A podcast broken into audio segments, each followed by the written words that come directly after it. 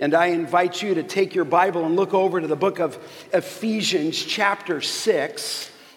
Ephesians chapter 6. And as you're opening to Ephesians chapter 6, I want to ask you to pray for our student ministries tonight. We have that wonderful time of the year. It's called Russia. And we are expecting, I believe James and Spencer and the staff think, 300 students tonight. And of course, it will be a lot of fun smuggling Bibles and so forth. But the highlight is the opportunity to speak the gospel to 300 students, junior high to high school. And we're very, very excited. We got a little hum there. What is that? You can hear that hum, can't you? I can hear it. There we go. That's better. Thanks. Ephesians chapter 6, we come to that wonderful text. We've been looking, really, the last 3 weeks, I took a little extra time. We looked at the children's responsibility in the home in 6:1-3. And then last week, I took the opportunity to really put some feet to that with the parents' responsibility in the home. The children's responsibility is a twofold command to obey and honor their parents in the Lord, for this is right, and it was attached with a promise. And then last week, we looked at the parents' responsibility to enforce and ensure, if you will, that obedience. And then one final time, and we'll be finished with this, at least this section in the book of Ephesians. We've called it the gospel comes home. In other words, the gospel that redeemed us in chapters 1-3 makes an immense practical difference in the life of the home. And specifically, we come to the exhortation given to fathers. So just look briefly with me. Let me read it again in 6:1-4. Children, obey your parents in the Lord, for this is right. Honor your father and mother. This is the first commandment with a promise, that it may go well with you, that you may live long in the land. And now this, fathers, do not provoke your children to anger, but bring them up in the discipline and the instruction of the Lord. Let me pray, and then we'll dive in. Father, thank you. We just pause here. We're grateful for the weekend we've had, the instruction that went out. Father, thankful that this servant of the Lord, Lance Quinn, can be with us. Bless him, Father, even as he returns back home tomorrow. Spend some time with our staff in the morning. But Lord, we turn our attention now to Ephesians and specifically to the fathers. Would you guide us? Would you illuminate our hearts and minds? We ask this in Christ's name. Amen. Now, remember, we've said all along that a wife's submission in chapter 5, a husband's sacrificial love, and even a child's obedience is impossible apart from what? The filling of the Holy Spirit. The filling of the Holy Spirit in chapter 5 and verse 18 is really the control panel that leads us into these respective responsibilities. The Spirit's filling leads in 5:21 to mutual submission, and the filling of the Spirit and mutual submission lead to joy. It leads to unity in the home. It leads ultimately to the glory of God back in Ephesians 3:21. So the gospel comes home, and here to the fathers. Now, we looked the last couple weeks at the obedience of a child, the honor of a child to their parents. We said that that obedience was defined to be immediately, joyfully. We said that that obedience is to be without challenge, without delay, and that parents, you have the responsibility to ensure that obedience and ensure that honor. But lest, here's where we come today, lest that authority be abused, Paul continues in chapter 6 and verse 4 with the right exercise of that authority to you who are fathers. So it's addressed specifically to the fathers. We looked at the specific instruction to the children, and at least if you're holding an ESV, it says, "Fathers, do not provoke your children to anger." Now, as we read from the ESV, it does say fathers, that word. It's usually a reference to fathers, but sometimes that very word in 6:4, the opening word there, fathers, is used to refer at times both to a father and a mother. In fact, in Hebrews 11:23, it says, "By faith, Moses, when he was born, was hidden for 3 months by his parents." And so Hebrews 11:13 translates it there as parents. Here, it comes off in the ESV as fathers. And you might ask, what is it here? I think it's best with the ESV to see it as a reference for fathers. And the reason that I'm going to state that and believe that, just as you're reading it, at least in the ESV, is there is a different word for this phrase, parents, that's used in 6:1. Go back to 6:1. You're right there. When it says, "Children, obey your parents," that's a different word there than the word in 6:4, okay? Parents in 6:1 is the Greek word gones, if you will, and in 6:4, it's the word patera. So I think it certainly could apply to father and mother, but I think specifically Paul is referring to fathers here. In fact, it's best to see it as an exhortation to fathers, but mothers, you realize that what I'll say today will apply to you as well. In fact, look over to the right just a few pages. Look over in the book of Colossians. In Colossians chapter 3, when it says there in 3:20, "Children, obey your parents," it's the word patera. It says, "Obey your parents," that's the other word, "in everything. For this pleased the Lord." And then it says in 3:21, there's the word fathers. It's the word patera. And it says there in 3:21, "Parents, do not provoke your children, lest they become discouraged." And so I really believe that as we isolate the text, this is being addressed, the Word of God, under the inspiration, the authority of the Apostle Paul as an apostle, by the Spirit of God, is just as fresh when he wrote it here in this parchment. He is directing this word to you as a father. And I think that would make sense. In chapter 5, the father or the husband is the head of the family. He's the leader of the family. He bears responsibility for the family. And so here he's addressing the father's responsibility with his children. Now, what's fascinating here is he places the father's responsibility in radical contrast to the harsh and even bitter world in the culture of his own day. In fact, there's a commentator, his name is William Barclay, and he really had an insightful analysis of the perilous condition of children in Paul's day. Lance, you referred to this a little bit yesterday.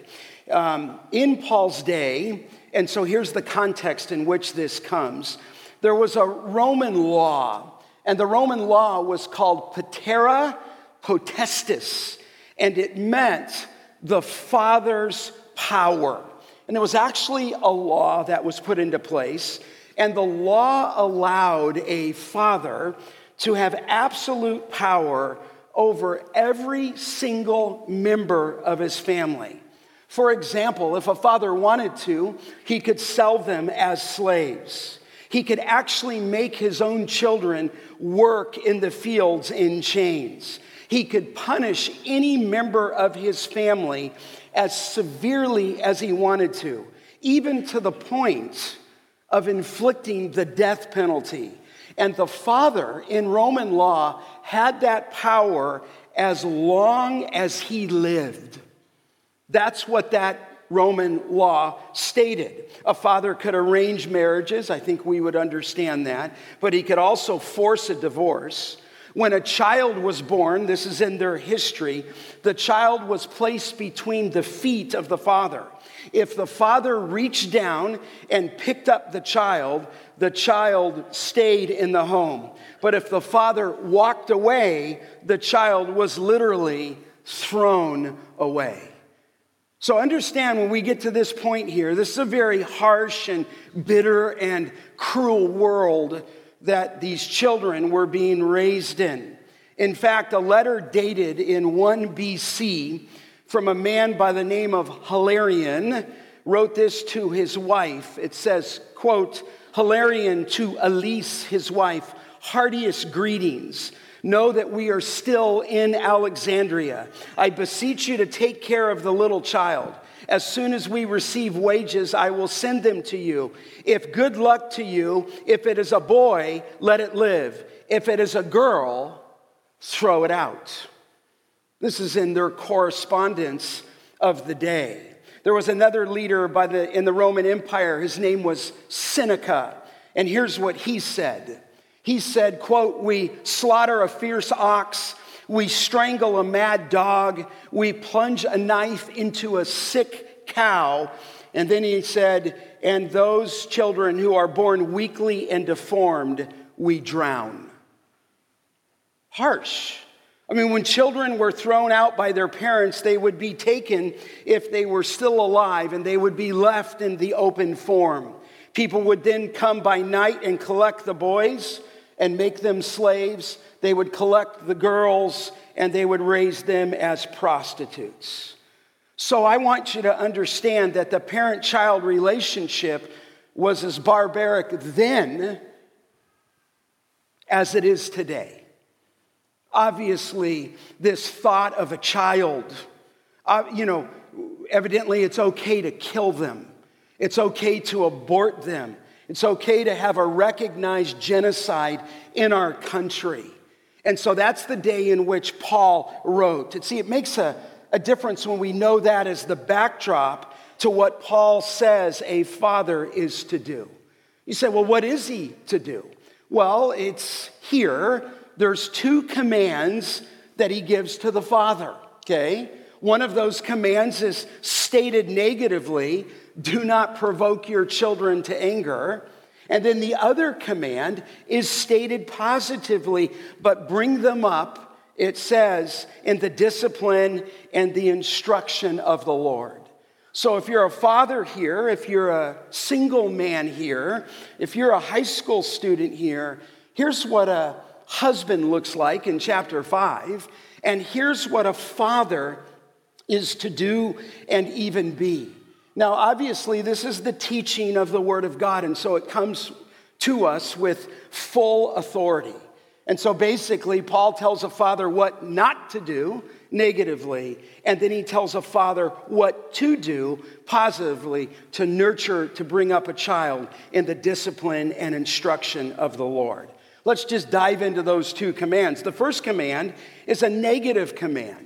It says there, you could see it easily in verse 4, fathers, do not provoke your children to anger. And that phrase comes to us, as I stated in the outline, it's an imperative command. This is not an option. It would even give the idea that some were in the process, possibly, of provoking their children. It's a present imperative command. And so it could be that Paul's seeking to prevent an action from taking place. And the negative command, as you well know, is to not provoke your children. And so even though the children are to obey and honor their parents, he comes back with the proper leadership here, and he says there's something that a father can't do and should not do, and that's provoke his children. Now, you say, what does that mean, to provoke? It means to irritate. It means to exasperate. It means to discourage that child. The idea is to embitter that child to anger. And so really, it's a play on words, Grace Church of the Valley. It literally would read this way: do not anger your child to anger. In other words, there's a command given to the children to obey and to honor. This is right, and it's attached with a promise. But here he tells us that a father is not to provoke his child to anger, because that child can grow resentful. That child, according to Colossians 3:21, can become discouraged. So here Paul recognizes, does he not, how sensitive a child really is, okay? Now the question is how do you do that? I mean, I don't think any of you here this morning, as you're in Christ, would want to provoke your child to anger. And I suppose there's much that I could say on this very subject. Lance, you addressed part of it. There's a very popular thing that you could see on Google search by Lou Priolo. He developed in his book, it's a very good book, The Heart of Anger. And in that book, he has 25 ways a father can provoke his child. And so you can look at that if you want. But I thought maybe rather than listing 25, let me just cite a few ways that a father can provoke his children. I would even say these are ways that a mother can provoke her children. But number one, let me just bring us back to the context. You can provoke your children by failing to be filled with the Spirit. Just come back to the context. All you have to do is be in the flesh. All you have to do is not walk in the Spirit. He commanded us to be filled with the Spirit, to be controlled by the Spirit, to let our life come under that control by the Spirit. That happens through the Word of God, we said. It happens through the confession of sin. But it's quite frightening to think, listen, rather than you looking for a technique, rather than me just putting out 25 ways you can do that, we can just start right here and say that you as a father have to have your life in check by the Spirit of God. In other words, for a father, and I would even say a mother, they must walk in the Spirit, manifest the fruit of the Spirit, manifest love, joy, peace, patience, kindness, goodness, self-control. Remember when Paul said, against such things there is no law. You have to yield to the Spirit of God. That is a daily practice where you submit yourself to the Word of God. So listen, if you're looking for a technique, if you're saying, I just don't want to do it, then you need to take this book, you need to read it, you need to let the Lord renew your mind daily so that the Spirit's control is going to mark your life as a father. You say, well, how will I know? Well, there's a couple things I could say. At least in the text, look back in Ephesians, it says there, one of the ways you'll know that you're controlled by the Spirit is in 5:19, you'll address one another in psalms and hymns and spiritual songs, singing and making melody to the Lord with your heart. In other words, you'll have a song on your heart. You'll have the psalms on your heart. You'll be praising God for what He's done for you. So before you can be a good father, you have to walk in the Spirit. And when you're walking in the Spirit, you're going to be conversing with one another on psalms and hymns and spiritual songs. Your life will be so controlled by the Spirit that the outflow of your parenting comes out of that development. The other thing in 5:20 is you'll give thanks. All I have to know is this, fathers, when I'm filled with the Spirit, when you're filled with the Spirit, you'll have a life that gives thanks. You won't walk into your house and want everybody to serve you. You won't walk into your house ungrateful for what the Lord Jesus Christ has done for you. You'll walk into your house so blown over by the power of God and by the Spirit of God that redeemed you in Ephesians chapter 1 that you're going to walk into your home with thankfulness. I mean, I don't know another way to say it. I had to do this with the amount of kids that I had and Lance had.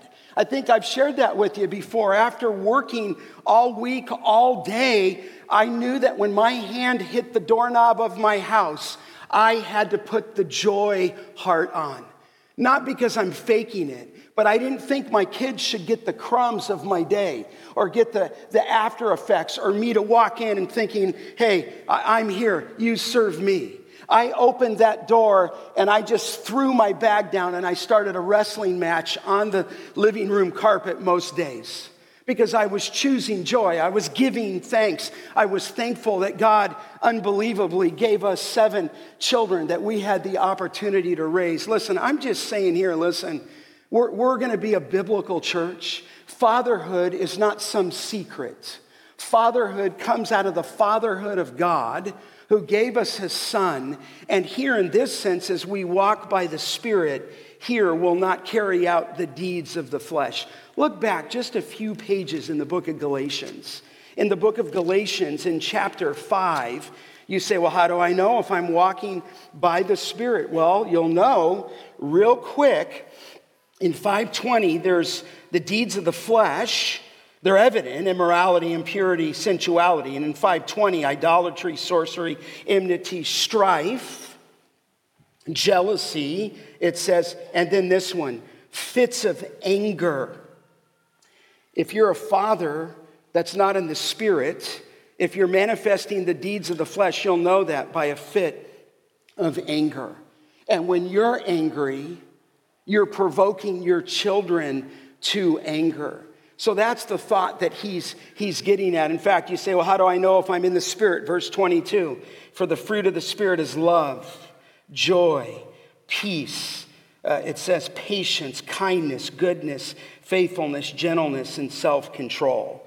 But if you finish that deed of the flesh in 20, it's fits of anger, rivalries, dissensions, and divisions. So listen, number one is you'll provoke your children, fathers, when you're not filled with the Spirit. Secondly, let me say this. You'll provoke your children, and you know I'm going to say this, by reversing the God-given role to the husband and wife. So what do you mean by that? Well, I just taught on that in chapter 5, as you know. You want to affect your children, then husbands, walk into your home not as a sacrificial, loving servant, as Christ loved the church. You walk into your home dominating, domineering, demanding, set the tone with your very words. Listen, you'll provoke your child when you aren't one with your wife. And wife, similarly, when you are not submitting to your husband's leadership, trusting your husband's leadership, when there's disunity in the marital harmony of a husband and wife, it will come out on your kids. The greatest thing you can do for your children is to walk with the Lord Jesus Christ. The greatest thing you can do as a husband is live the way that Christ lived. The greatest thing that a wife can do is recognize that authority given to her husband as the leader, she is to submit and to trust him and to follow his leadership. Listen, you will provoke your children to no end by just not having harmony in your home. And listen, I know as your pastor, not all of you are married. In other words, there's singles here raising parents, and you're doing it as a one-parent home to those children. We pray for you. We want you to feel strength. But if you're married, this is where a home finds its base, if you will, okay? And so there has got to be unity and harmony. You don't want to fix your kids if you have disagreements and disunity and an unforgiving spirit in your home. Listen, we just got to back up, okay? So first, you'll provoke them by failing to be filled with the Spirit. Secondly, you'll provoke your children by reversing the God-given roles of a husband and wife. And thirdly, I would say to both parents or fathers specifically, you'll provoke your children by disciplining in anger. There's nothing that's going to provoke a child more than sinful anger of a father who might go from passive, letting things go, until you had enough of it, and then you flip from passive to aggressive, and you begin to discipline your children in anger.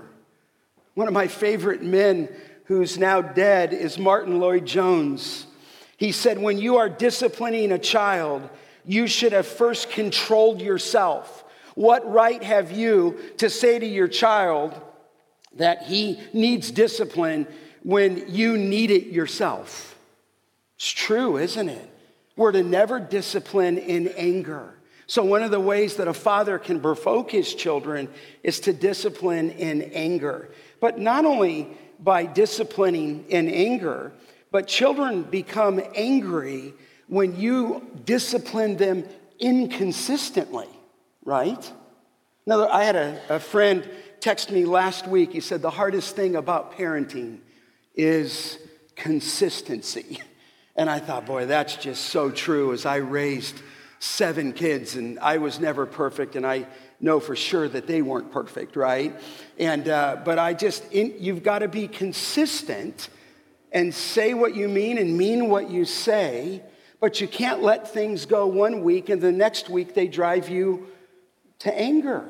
You've got to dial down. You've got to walk in the Spirit. You can't discipline in anger, and a father can't provoke his children to anger with inconsistency. In fact, I thought this was helpful. One writer said, discipline for individual acts, he says, but not an attack on the child's character. When parents discover their child has told a lie, they sometimes are quick to brand him as a liar. Or if he takes a toy from a friend's house or from the store, he is all of a sudden a thief. Telling one lie or taking one item doesn't make someone a liar or thief, and to brand a child with that label is to attack his character instead of focusing on the act and correcting it.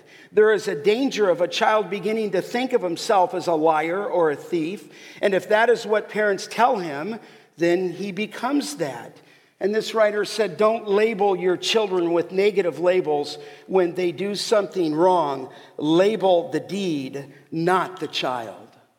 It's very easy to begin to discipline in anger, discipline inconsistency, throw words out, and Paul just says, hey, don't provoke your children. There's a fourth here.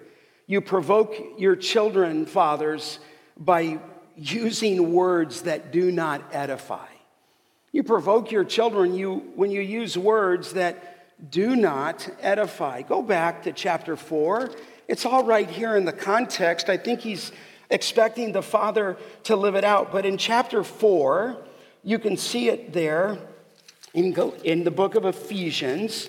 He's going to say there real clearly, be angry, that's a righteous anger in 4:26, but do not sin. Do not let the sun go down on your anger. In other words, deal with it, right? And then he says, down in 31, let all bitterness and wrath, and there's our word in 4:31, and anger and clamor and slander be put away from you along with all malice. In other words, you can never do that with sinful words. Look down, well, there it is, that's enough. Words matter. Speaking in anger, you can provoke them. Scolding a child in front of others will provoke them. Constantly criticizing a child rather than encouraging that child with words. If you really want to make or provoke a child to anger, make him feel inferior to everyone else in the family. Don't alienate your children. Don't make them feel inferior to the other brothers or sisters or whatever they're doing. You can't do that. Portray one child as a black sheep of the family. Saddle him with the guilt, if you will, and you will provoke him to anger. You have to be very careful. Fathers, I'm just giving a word to you that God addresses you, myself, my own heart, and all of you who are fathers. You can't be in your home provoking them to constant anger by your words, the way that you speak with them, okay? Number 5, you provoke your children when you're not walking in a manner worthy of your calling. When you're not walking, and again, it's just Ephesians 4:1, walk in a manner worthy. Listen, This all comes back to our own relationship with Christ, doesn't it?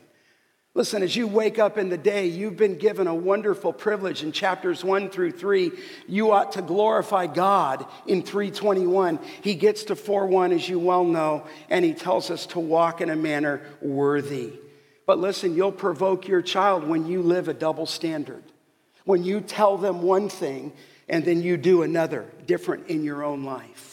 You have got to walk in a manner worthy. And remember, axios, the word worthy, just meant that your life ought to balance the high calling that you've been called, and they ought to match each other with what he's done for you and how you live. But when we fail to live a righteous standard, then it provokes children.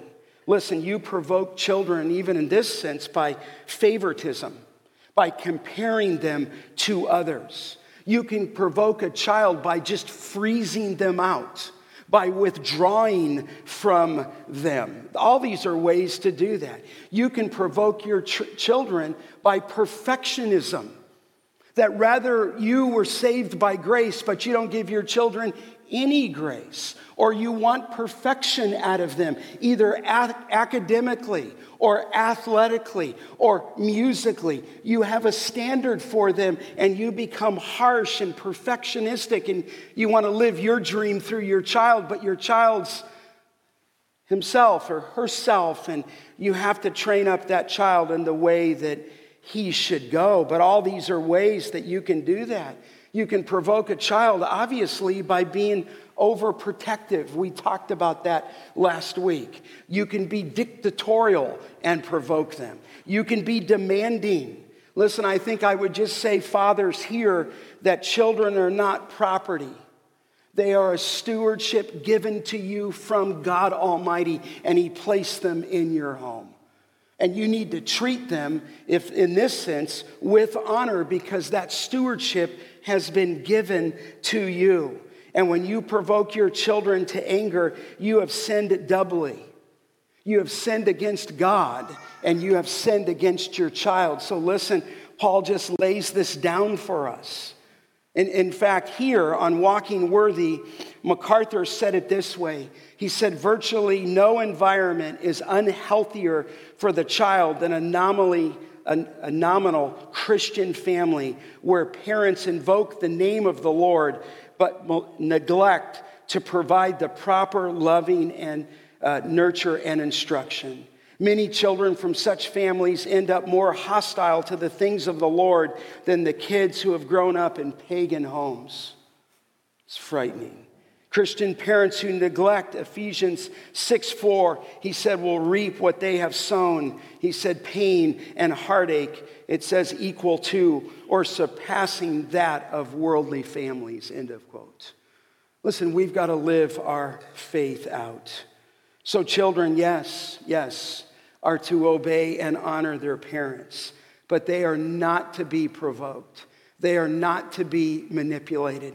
They are not to be abused, either verbally or obviously, you understand, physically. So here's what he's telling us. He says, expect obedience out of your children. Expect honor out of them, but don't do it with sinful anger to achieve the desired result. That's what we're not to do. Say, is there something positive that he says? Yes. Let me take you to the second command. Look over there. He goes on and he gives a positive command. It's a wonderful command. Look at it in 6:4, where he says, but bring them up in the discipline and the instruction of the Lord. First, I want you to lock on that one line, to bring them up. Sometimes the old translation said to nurture them. In other words, a father here specifically is to bring them up. He's not to provoke. He's to nurture. He's literally to feed. In fact, the only other place I think the word is used is just in the previous chapter. Look back in Ephesians chapter 5:29. Remember, he's telling the husband there that no one ever hated his own flesh. And here's the word, but nourishes. That's the word for bring them up. And cherishes it just as Christ does the church. So a father, rather than provoking, he's full of the Spirit. He's walking in oneness with his wife. He's walking in a manner worthy of the calling. of the calling. He has children in his home, if God's brought children. And here, he's bringing them up. He's nourishing them. He's cherishing them, if you will. He's feeding them both physically and even spiritually. In fact, far from this being harsh, there's just a tenderness to this, isn't there? He's so stunned by the amazing grace of God in his life that he's got these stewards, these children placed in his home, and he, rather than demanding, rather than controlling, rather than, you know, the Roman law, which was harsh, this man is in his home, and he takes the leadership of his home and is raising his children and feeding them, okay? He's nurturing them. And of course, here, you know this, that the central issue for a dad is the child's heart. You're always training the heart. Certainly the externals come in there, but a dad that's nurturing and feeding is not always worried about the outside behavior, right? He's worried about not the externals. That can lead to hypocrisy. He's concerned with the heart. The heart, as we know, as I said last week, is sinful and is in need of Christ. You say, okay, how do I do that? I want to do that. And he just follows it in two ways. Look again at 6:4. He says, bring them up, and here's the two ways. In the discipline and instruction of the Lord. First, he says with discipline, if you will, okay? With discipline. It's the word paideia. And sometimes a translation uses the word training, okay? ESV says discipline. It is the word paideia. It can include training. And here's the thought. A father is training. A father is disciplining his children. He's raising them from a stage of infancy to a place of adulthood and maturity. Obviously, the mother has a huge role in this. But maybe because it's the Word of God and the Spirit of God, he chose Patera. He's actually saying that a father is the one who's giving that oversight. The father is the one who's the head of the family. The father is the one and should be the one who's responsible for the oversight and the hands-on nature of this training. Now, that word, discipline, is a very broad term given to fathers. The idea here, as I mentioned, is to train to maturity. But often in the New Testament, that word discipline is carried out with a sense of correction. In fact, the word is used in the book of Hebrews. I think this will come up on the screen in Hebrews chapter 12. Watch this. Have you, and it's speaking here of God's discipline of us. Watch it. And have you forgotten the exhortation that addresses you as sons? My son, do not regard lightly the discipline of the Lord. In other words, this is what God the Father does with us. Nor be weary when reproved by him. For the Lord disciplines the one he loves. He chastises every son whom he receives. It is for discipline that you have to endure.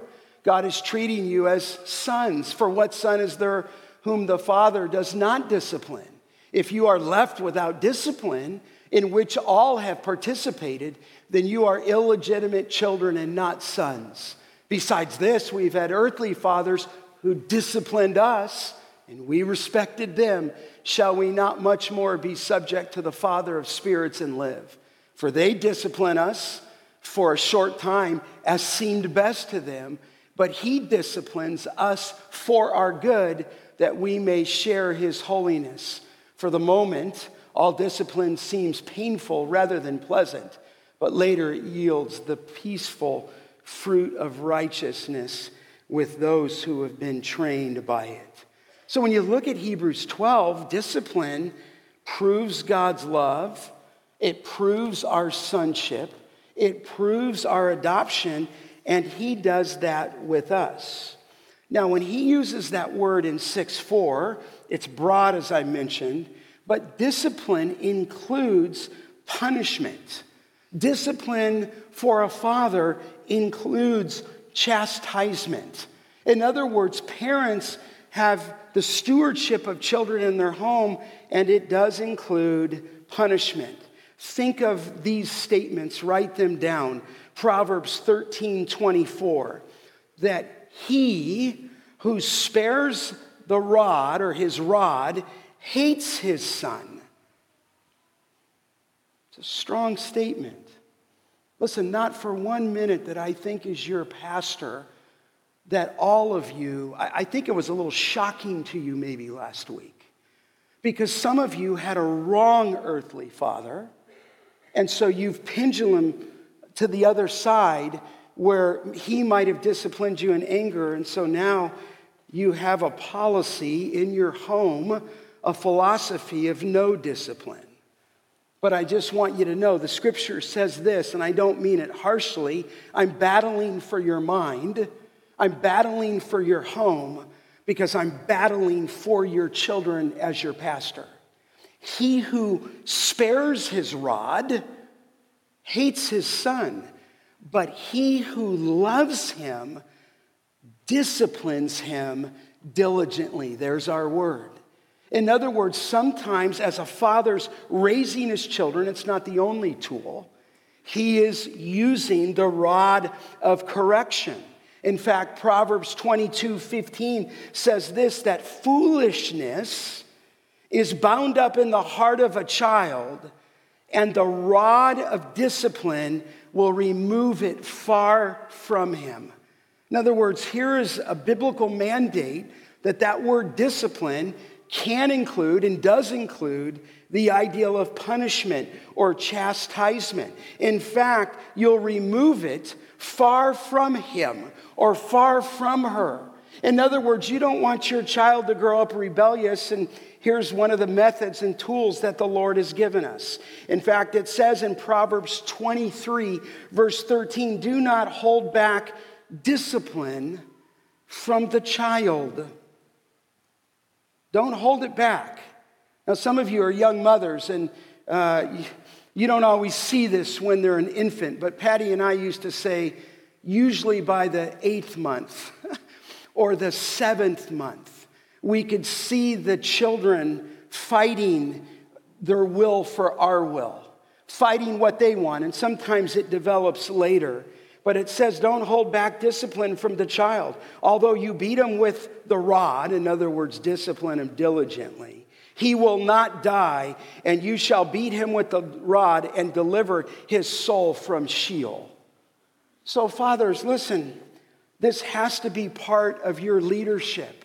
Not provoking, not in sinful anger. You're not provoking your child to anger, but you are nurturing them, and you're nurturing them here with discipline, and you're delivering their soul from Sheol. Parents, beloved, who discipline reluctantly for incurring the anger of a spoiled child, because you're constantly seeking their approval by avoiding the discipline because you think the discipline might displease them. Listen, you have to lead your home. These are biblical principles. You must discipline. In fact, it says this in Proverbs 29:15, the rod and reproof give wisdom. They give wisdom, okay? It says, but a child who gets his own way brings shame to his mother. Shame. And so here, some, not in anger, not in harshness, but in appealing to them, but there is chastisement and punishment. It says in Proverbs 29:17, discipline your son, and he will give you what? Rest. So this is part of the tools of parenting. You say, well, Pastor, I've never heard this before. Well, you're hearing it now, okay? Because I love you. Some of you, for honest sake here, you're more acquainted with fantasy football and who's playing today than you might be with some of this. And if that's the case, then I would just commend you to study these things and to lead your home and to lead your wife and so forth. So it's part of that. The father, let me say this, is in control. He's a trainer. He's instructing the child's heart for their good and for God's glory. Now, obviously, after raising 7 kids, that's not the only tool there is in discipline. Sometimes you can just withdraw a privilege. That's what I would do as they got a little older. So I asked Johnny this week, son, it's kind of funny, did I ever provoke you to anger? And he said, yeah, you did one time. I'm like, oh, what did I do, Johnny? He said, there was one time I did something and you didn't let me go to the youth group. And so he told me he was angry and we kind of laughed about it, but sure. It's not that I would want to keep him from the local church or from the youth group, but if he did something in our home, then I wasn't about ready to let him get away with something in our home and not bring some kind of injunction. And so I withdrew the privilege that night for what occurred that day. And so we laughed a little bit. So sometimes you can do that, but there's not just discipline. There's more here. Look at the text. It says to bring them up in the discipline. I love this thought, in the instruction of the Lord. I love that, the instruction of the Lord. The word for instruction is the word nutheteo, okay? We use it for biblical counseling.